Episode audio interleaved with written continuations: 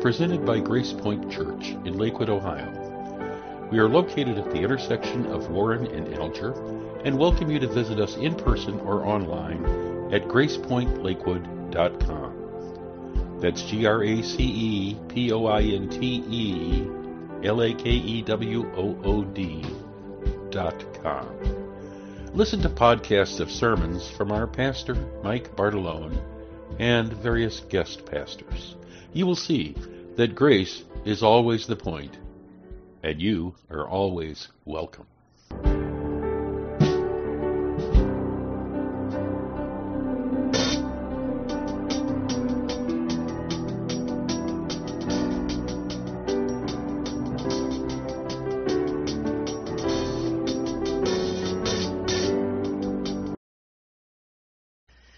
Okay, I want to talk about, to you today about Jesus. How many like Jesus?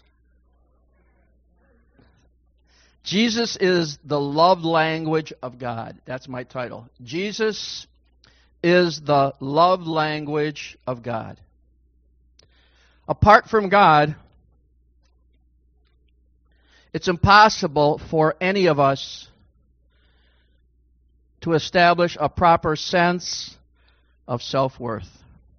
We are who we are in relationship to God. Once the God connection is abolished, we sink to our lowest level of existence. And it's easy to see how the church's warped view of God could cause many people to reject Him. We see that in our world today. A lot of people get a distorted view of God.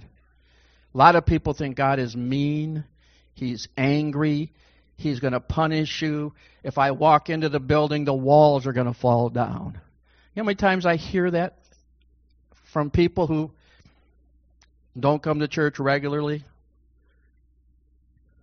See, the more, the more appropriate thing would have been established, to be established, is a more biblical view of God. Who is God, really? When Moses cried out to God in Exodus and said, Show me your glory, what was God's response? He said, I will pass by you, and you'll see my back, parts, but you'll only what you're going to see when you see my glory is the goodness of who I am. The goodness of God. However, trying to understand God from an archaic, twisted doctrine of the church would have been like coming into a very complicated thriller movie in the middle. In order to understand God's relationship with man, we have to go back to the beginning. One of my best friends, Darin Hufford, years ago wrote a book that really has become a bestseller. It's called The Misunderstood God. You know how many people misunderstand who God is? They don't, they're afraid of Him. They don't know Him. And in order to understand Him, we have to go back to the beginning. We must understand how God intended for man to live and function. Mankind has always been plagued by questions about God's view and opinion. Historically, the church has represented God as having a very negative view of man. But that was pretty much changed when Jesus came because Jesus was a man.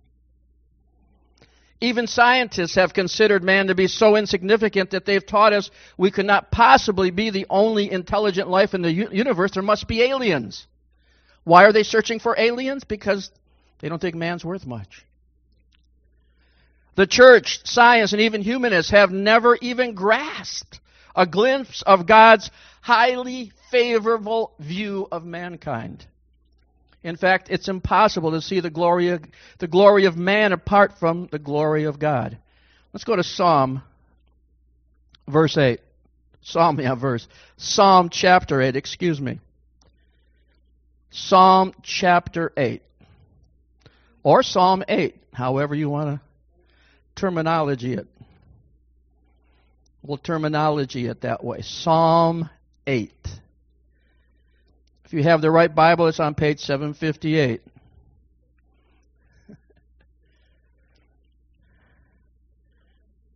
if it's anywhere closer 700, that's good.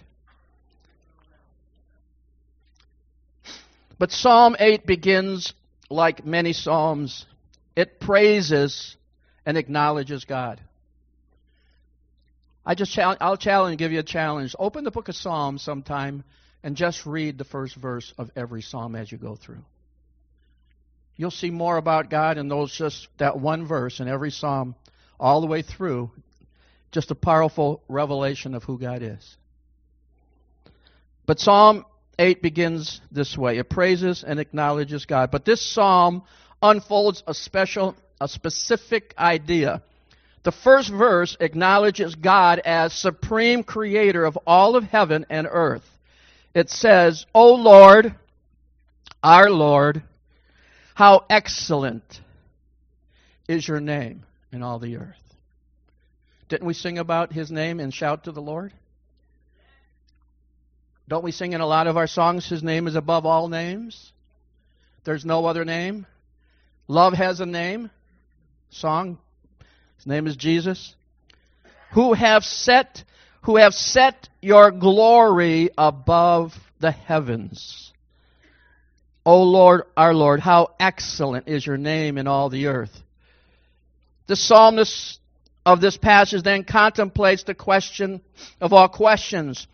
And the next few verses. Let's go to verse 2. Out of the mouth of babes and nursing infants, you have ordained strength.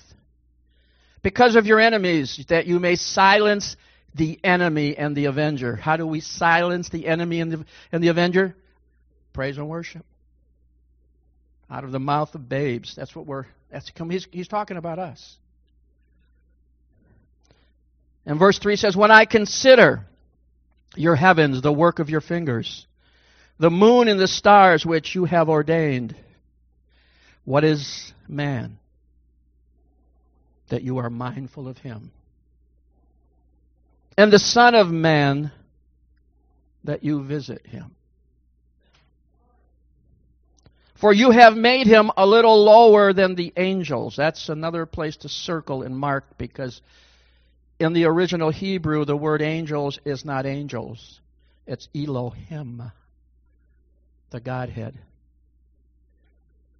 And you have crowned him with glory and honor. Many a person has stood under the canopy of a beautiful star filled heaven and has pondered the great scope of creation has been overwhelmed with the feeling of gross insignificance when you see. I don't know if you've ever stood at night outside in the dark and just seeing the mass of the universe. As if creation itself is not enough to dwarf our sense of self, add the fact that a mighty God created it all. But the question remains to be asked if a being great enough to create all that exists what could I possibly mean to him? How we answer this question strikes the core of our very existence. Answer it negatively, and we spend our life groveling at the feet of Almighty God, forever reminded of our insignificance. Life becomes filled with begging for undeserved favor and benevolence. Our faith becomes a millstone dragging us to the depths of despair instead of liberating freedom it was meant to be. See, I believe the remaining verses of Psalm 8 were God's revelation to the psalmist. How many know who this might have been? One word, one guy who spent a lot of time in the fields with his sheep. David. David. And in these verses, the question is forever answered our sense of self worth should be forever changed by these verses. Consider again verse 5 For you have made him a little lower than the angels. I said to you, the word translated as angels comes from the Hebrew word Elohim. Elohim. And this word is used to describe the Godhead. This verse is not saying that man is a little lower than angels. It is saying that man was created just a little lower than the Father, the Son, and the Holy Spirit. So, on the spectrum of significance, man is quite significant.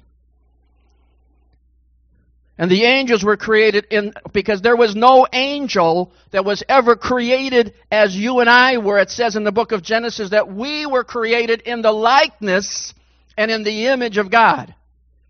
Man was created in the likeness and the image of God. No angel was created that way. Let's go to Hebrews chapter 1. We'll be back. You can put something in Psalm 8 because we're coming back there. That's why God gave you 10 fingers. If you don't have a marker or a tassel, you can use your fingers, right? You can stick a pen there or something. I know Hebrews. There he is. Hebrews. Hebrews 1. Woo, where are you at? Hebrews 1. There you are. Hebrews, Titus, Hebrews. Philemon, Philemon. Shuliman. Hebrews chapter 1, verse 14 says, talking about angels, Are they not all ministering spirits sent forth to minister for those who inherit salvation? How many know when you're born again, you inherit salvation? It was provided for you. And it talks about angels here. Of course, we can see it all through the Bible. Angels are sent to serve us, to minister to us, to protect us from harm's way. Even though you can't see them, they're all around you all the time, especially when you're driving. I remember one lady years ago, she had come to church and she we were we were doing some kind of teaching classes. And she said I, she was going home and she said it was there was a blizzard on 90 as she was heading home. And she said she thought she was going to get in this horrific there was a horrific accident in front of her. She didn't know how she could stop her car or what what was going to happen. She felt something push her car two lanes over go all around the the the crash site and take her on the other side she said she never did it she felt like angels pushed her car and brought her right around the side without a crash. See, God created man to be like him. God created man to be like him. In fact, the last part of Psalm 8, verse 5, it says, it essentially says to understanding God's will for man's emotional makeup. Because he says, and you have crowned man, him, with glory and honor. We are crowned with glory and honor. See, God did not create man to live like a slave or simply a servant. He created man to live as royalty. As such, he said he crowned man with glory and honor, dignity and worth. The expository Bible commentary says of this verse says it says it and defines it this way. The dignity of man is a gift from God. The dignity, your worth, your value, who you are as a man. So when a man is born again into the kingdom of God, adopted into the family of God, a man is born of royalty. He also is royalty. Man was birthed from God Almighty. God breathed some of who He is into us. His very character, His very nature, His very likeness, His very image. He imparted to us all these things. He imparted us to be His family. That's why we can call Him Abba, Daddy. Amen. He's more than just a object. He's a part of our family. He is my dad. He is my father. And when I'm hurting, I can crawl up into his lap and put my head on his breast, on his shoulder, and speak to him like a son would speak to his father and say, Dad, I need some help here. I don't know what to do. Please show me. What's, what's the best decision I can make concerning my future, where I'm headed, where I'm going? What you're doing in my life. How can I solve this issue that's happening in my, you know, my workplace? I don't know how to solve it. What, what is the best, you know, best way, what's the best path going forward? Please help me. See, we were so much like God that He intended, that, that, that He gave us dominion over planet Earth. We were to rule and reign in His stead. The psalmist, let's go back to Psalm 8. Let's go back there. I don't know how I got diverted to Hebrews. It must have been them angels that diverted me. Psalm 8.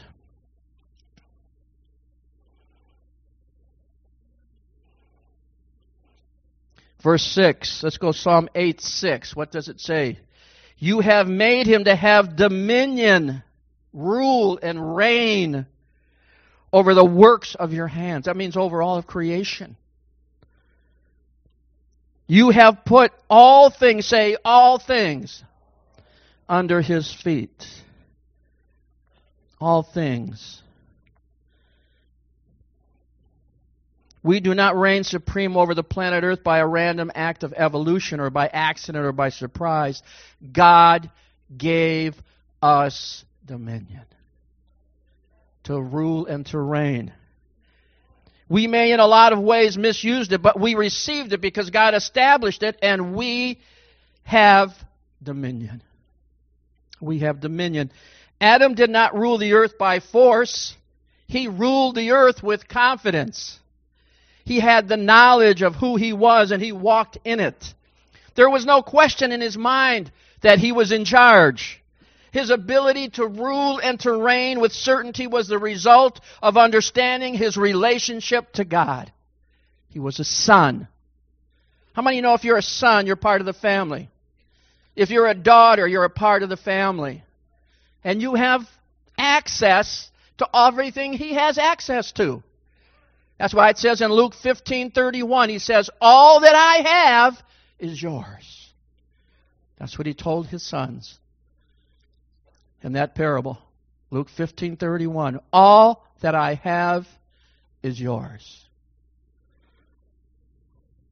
We have all met people who feel completely right about themselves. They walk in as if they own the room. They have no need to impress.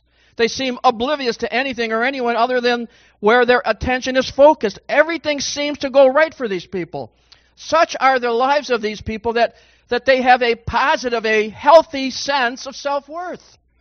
And we mistakenly assume that they feel good about themselves because everything goes right for them. But the truth is, it's just the opposite. They have found their self worth, and from that flows their success. And the Bible affirms this. It says in Proverbs 4:23, he says he says your heart affects everything you do. Your heart affects everything you do. And on the other hand, people with no self-worth destine themselves for failure. Proverbs 17:20 says, "The person whose heart is not straight or not on, on target with God's word, their view, their opinions will never find good." will never find good. But he is the person from whom things just don't seem to work out. His fate is doomed by the beliefs of their heart. I don't know if you know this or not, maybe you do, but the United States Army has a slogan Be all that you can be. Everyone committed to becoming the person they really want to be is attempting to live that slogan. Yet for so many today in our world, their ability to live their potential seems to evade them. They do so many of the right things, and their potential is obvious. I mean, I know people that, when I look at them, their, their potential is obvious, but they can't see it. All they can see is defeat. All they can see is negativity. All they can see is sickness and setback. They can't see that God has made them more than a conqueror. That they're the head and not the tail. That they're more than conquerors in Christ Jesus. And they somehow never seem to really be all they can be. I call these people potential people. It's a term that describes those who have great potential but never seem to be able to fulfill it.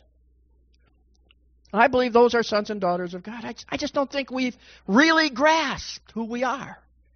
Because once we grasp who we are, there'll be no negativity in our, in our lives. There'll be no things that we can't do. I mean, we're, we have a Father we could pray to at any time and ask for an answer. What am I trying to say? Potential is simply potential. In truth, Scripture admonishes us to depend only on those who have proven themselves reliable. And having been born again, we're filled with all the wisdom, anointing, and power of God. Having been born again.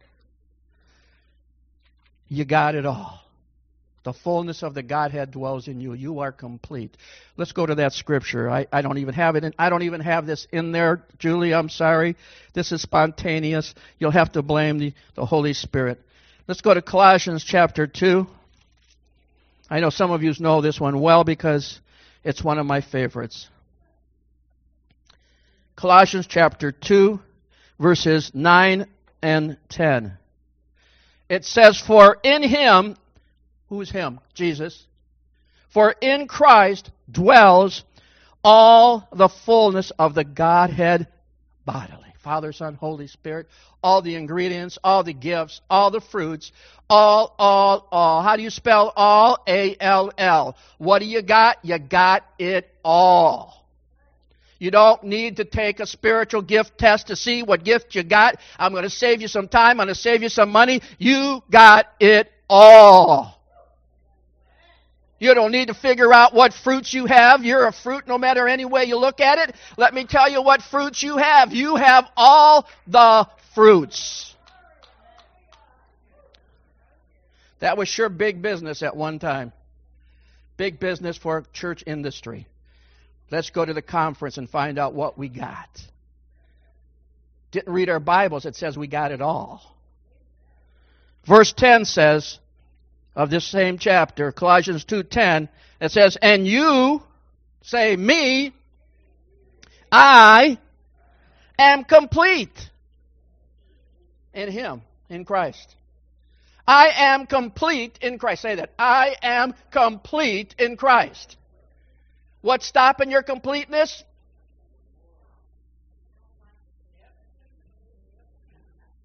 This monster in the middle of these two ears and the heart. I'm going to tell you what, God is a heart God. See, the next move of God that's going to happen on planet Earth is going to happen because our hearts are right with God.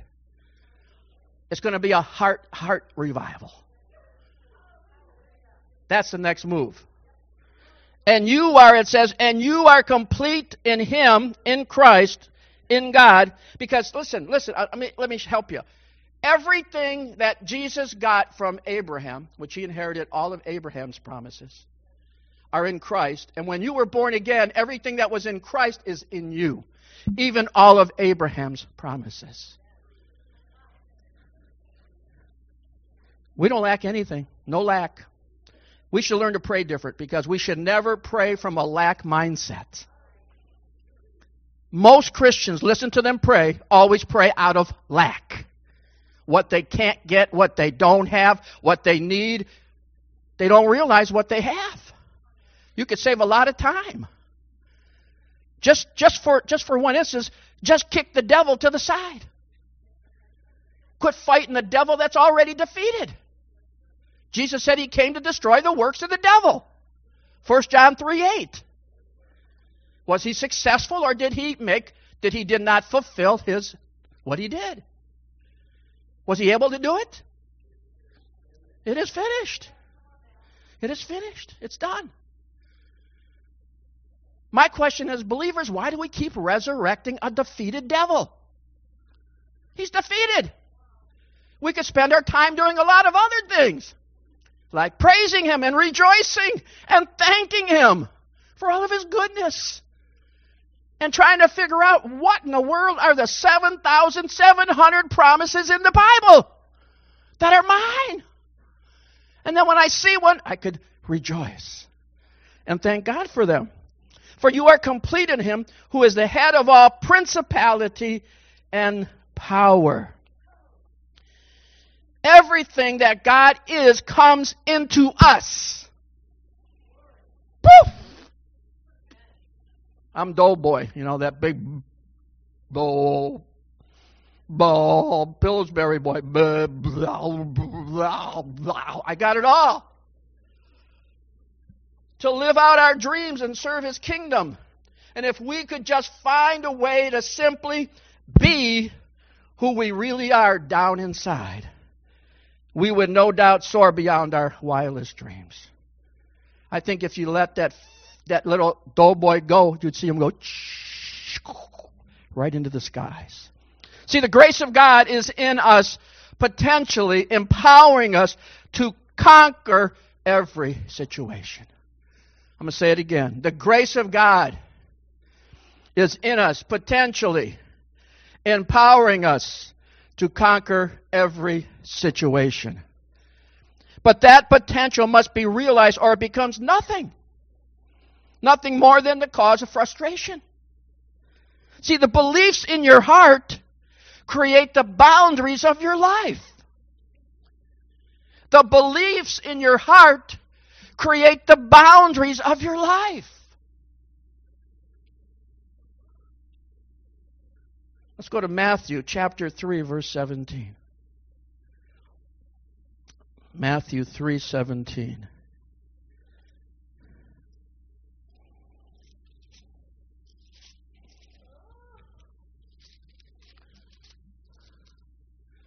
Whoo.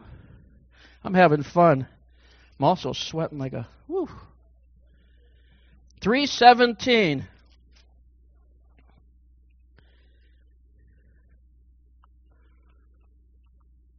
Am 317? Oh, that's right. Uh, and suddenly, the suddenly, where there's suddenlies, that's you know I'm living there. I live on suddenlies. I love suddenlies. Suddenlies are real miracles. Matthew 3:17. Just a one verse. Don't try to read before or after it. In fact, you can't read after it. There's no other verses. If you try to read Matthew 3:18, you're in trouble. Matthew 3:17. If you get it, maybe you have an NIV, it might not even be in there. I don't know. It takes a lot of scriptures out, so I don't know.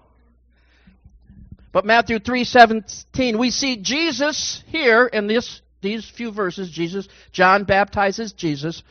We see Jesus receiving an approval and an acceptance that created within him his potential that was le- released through him.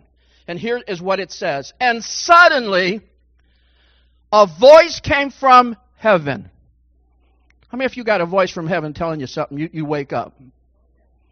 You're, you would not be sleeping at that point and wonder what's going on a voice came from heaven saying, This is my beloved Son, in whom I am well pleased. See, the Holy Spirit coming upon Jesus gave him potential power. But it was his Father's approval that gave him the personal confidence to walk in that power. And it was the power of approval that catapulted him into fulfilling his potential.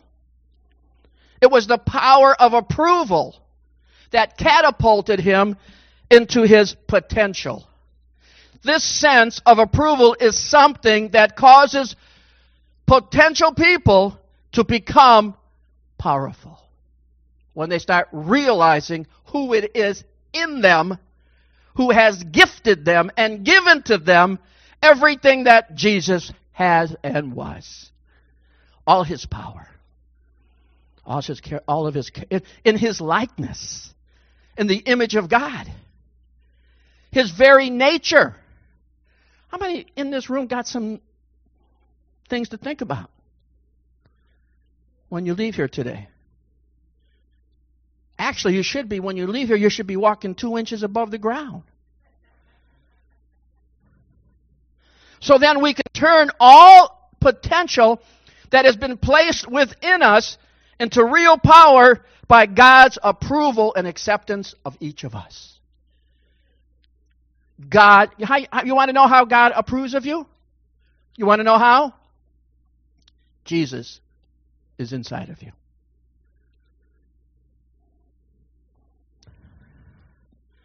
Let's go to Romans chapter 5. Romans 5.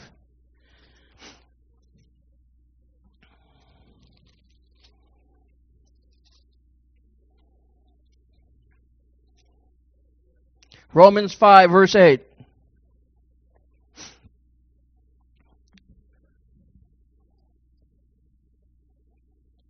says, But God demonstrates his own love towards us in that while we were still sinners, Christ died for us. Verse 9 Much more than having now been justified by his blood, we shall be saved from wrath. You know many Christians don't believe that they're saved from the wrath of God? Christians! I'm not talking about unbelievers. I'm talking about Christians. They don't believe it. It's written right here. Here it is. I'm going to give you more evidence so you can't say. I'll give you another scripture so you can't say, where's it written? It's saved from wrath through him. You there? Let's go to first First John chapter 4 verse 9.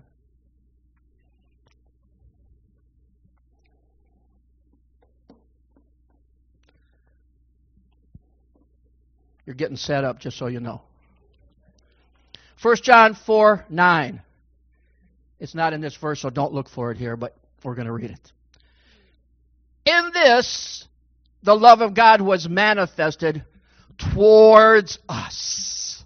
Say, towards me. Towards me. The love of God was manifested.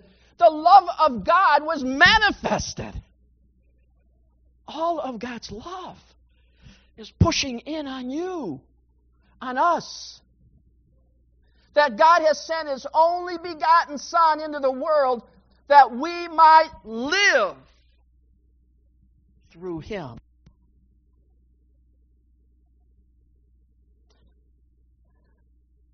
When we read Romans 5 8, we see that God didn't wait until we performed well enough before He loved us. He came at us and for us while we were still sinners. He wasn't looking for your performance, He wasn't looking for your behavior. You want to know what He was looking for? Your heart. He's after your heart. He doesn't want your lip service. He doesn't want to be your weekend girlfriend or boyfriend. I go to church on Sunday. I just know he loves me. He's not, it's not good enough. He wants your heart. He doesn't want a weekend girlfriend who just gives him a couple pennies in the offering. Even if you gave him a thousand dollars, it'd just be a couple of pennies to him. Because he owns the cattle on a thousand hills. He owns the world itself and every the fullness of the world and everything in it. He owns all the gold, he owns all the diamonds. And when we were at our worst, God still had value for us. Failure to believe this truth prevents us from experiencing his love and approval. Next verse, verse 1 John 4:10. This is where it hits about the wrath. Verse 10, say I'm in verse 10 now, 1 John 4:10. If you notice verse 9 in your New King James and in verse 10, the first four letters are the same. In this love. In this is love. In this the in this love, or they're saying there's just one little word change, okay. The and is, which most people don't put any significance on those words, but in the Bible they're very significant. In this is love, not that we love God, come on, but that He loved us and sent his son to be the propitiation. Big word. Propitiation. For our sins. The word propitiation there in commentaries that I have in my office say that it means the satisfying of wrath the satisfying of wrath. Jesus, listen, Jesus became our sin. And God expressed all of his wrath for our sins on his son Jesus. Jesus took all the punishment we deserved. Jesus was the one who was well pleasing to the Father, the one who had personal approval, reconciled us to the Father. Look up the word reconciliation. Do a word study. Do an etymological word study on the word reconciliation. You know what you're going to come up with at the end? An exchange. He did not simply buy us back to God, He bought us back by the process of exchange. God's wrath against sin had to be satisfied. And sin had to be paid for in the body, and the body of Jesus was full payment. Let's go to 2 Corinthians 5. 2 Corinthians 5, verse 21. Verse 21. 2 Corinthians 5 21. For he made him, who is him? Jesus.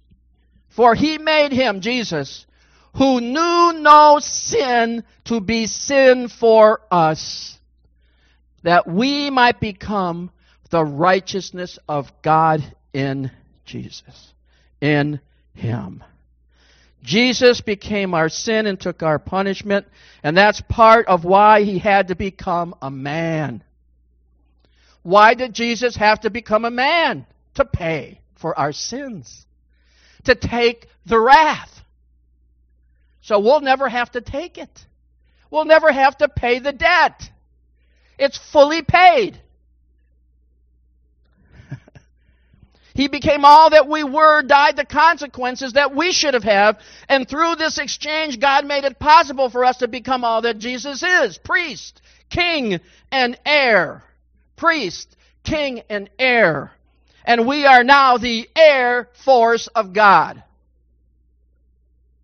And that's not A I R, it's H E I R. Air force of God. So that we can experience the benefits He deserved. It was a complete exchange. So God's wrath is satisfied. Say that. God's wrath is satisfied. And His approval for us is based on His value for us and not our performance, not what we do, not how long we pray, not how many times we go to church. Jesus was rejected so we can be accepted, and we must realize that God approves of us in Christ, even if He does not always approve of our behavior. So we too can be empowered by His incredible love as Jesus was when he walked the earth. Imagine with me, if you can, on knowing your life is at peace with God, having no fear of rejection ever again. And this alone will allow you to function without fear.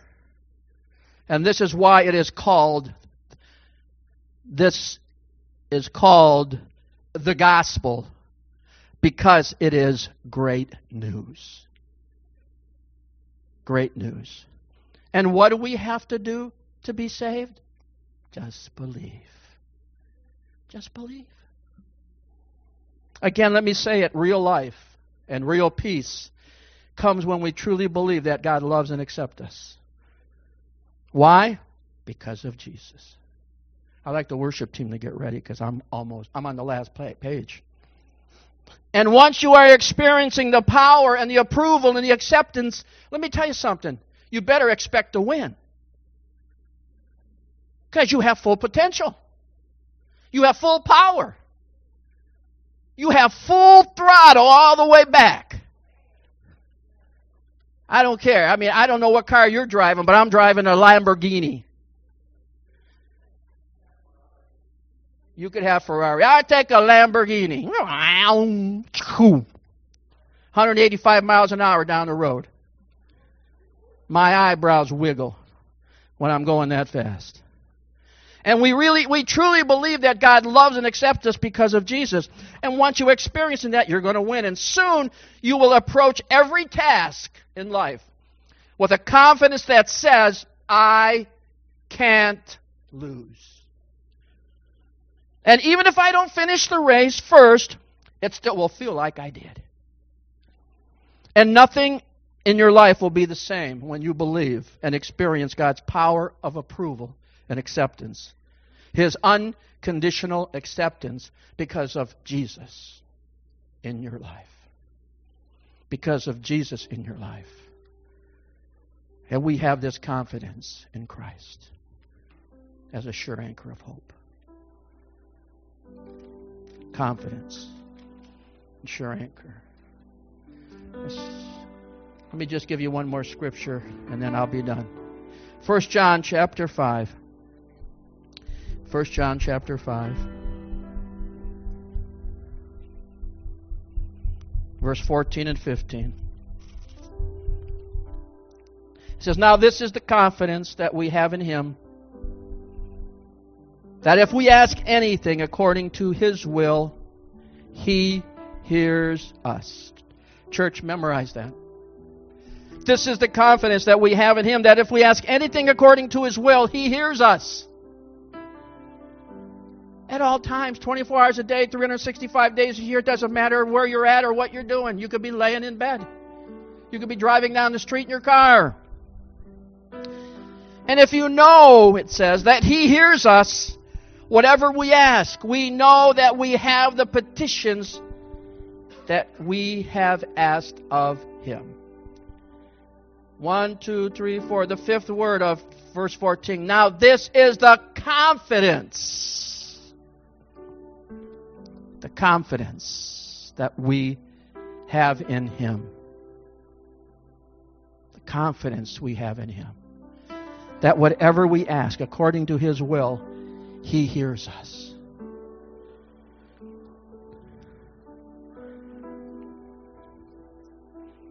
Let me tell you something. You're approved. You're accepted. And He has satisfied all the wrath that was against you in Him. You're free. You're free in Christ to be all who you want to be. That's why with John 10:10 10, 10, we can say, "Lord, more abundantly. Give me life more abundantly." to the full, to the overflow. Give me life to the full, to the overflow. Amen. In Christ. Amen. Even when I don't see it, you're working. Even when I don't feel it, you're working. You never stop, never stop working. Never stop never stop working. Even when I don't see it, you're working. When I don't feel it, you're working. Never stop, never stop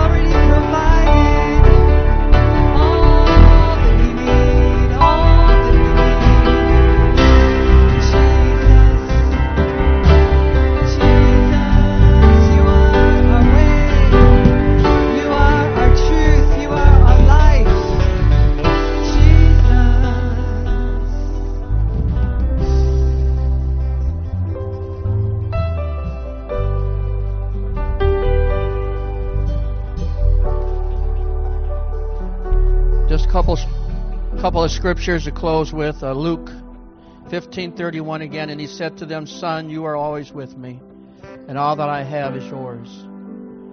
And then in Hebrews chapter 13:20 says, "Now may the God of peace, who brought up our Lord Jesus from the dead, the great shepherd of the sheep, through the blood of the everlasting covenant, verse 21, make you complete in every good work to do his will, working in you what is well pleasing in his sight through Jesus Christ. To him be glory forever and ever. Amen. Have a great week. Hallelujah. Hallelujah. I love your and I love that word, Pastor. We are God's mobile homes. I love that. I love that. So each one of us are leaving here and the presence of the Lord abides inside of every house of his. Praise God. His mobile homes.